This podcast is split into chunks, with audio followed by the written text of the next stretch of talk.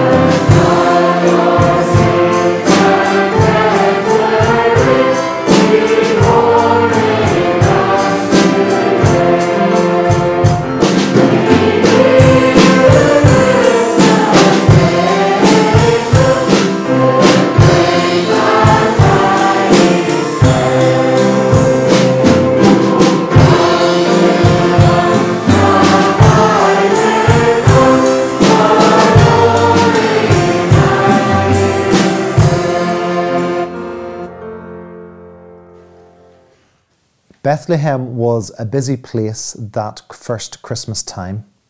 Caesar Augustus had ordered that a census be taken of all the people in his Roman Empire, and everyone had to go back to their ancestral home. For Joseph, that was Bethlehem. And we read in Luke chapter 2, verses 1 to 5. In those days, a decree went out from Caesar Augustus that all the world should be registered. This was the first registration when Quirinius was governor of Syria. And all went to be registered, each to his own town. And Joseph also went up from Galilee, from the town of Nazareth, to Judea, to the city of David, which is called Bethlehem, because he was of the house and lineage of David, to be registered with Mary, his betrothed, who was with child. Luke goes to great lengths to place the birth of the Messiah in human history. There are historical documents that assure us this census took place. And so it was to the city of David that Joseph and his new bride went. In many ways, the birth of Jesus took place unnoticed by the majority of residents of Bethlehem.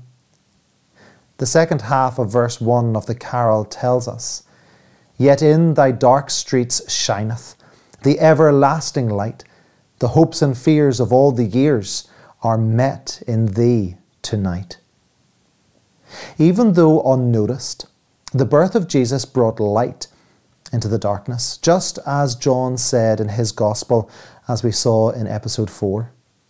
That night brought about a shift in the world, and it was one that would take us away from the old covenant that God made with his people at Sinai to the new covenant of salvation promise that would come through Jesus.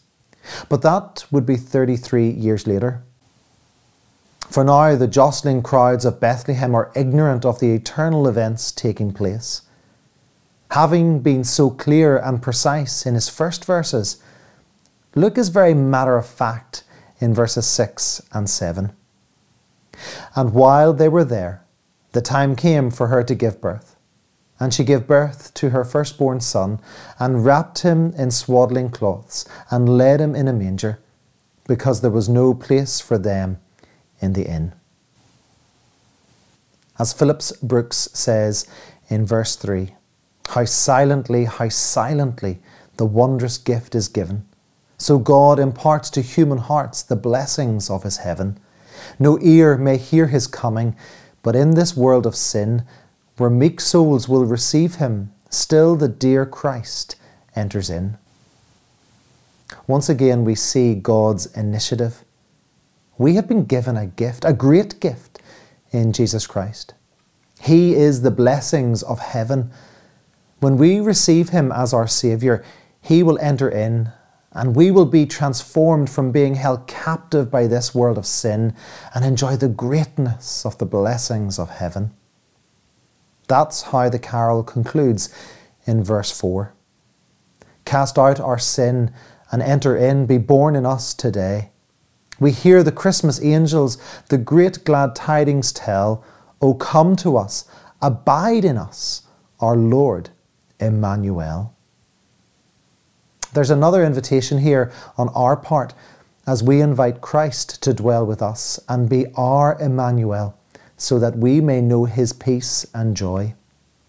This dark world offers us heartache and disappointment, but Emmanuel offers us his peace.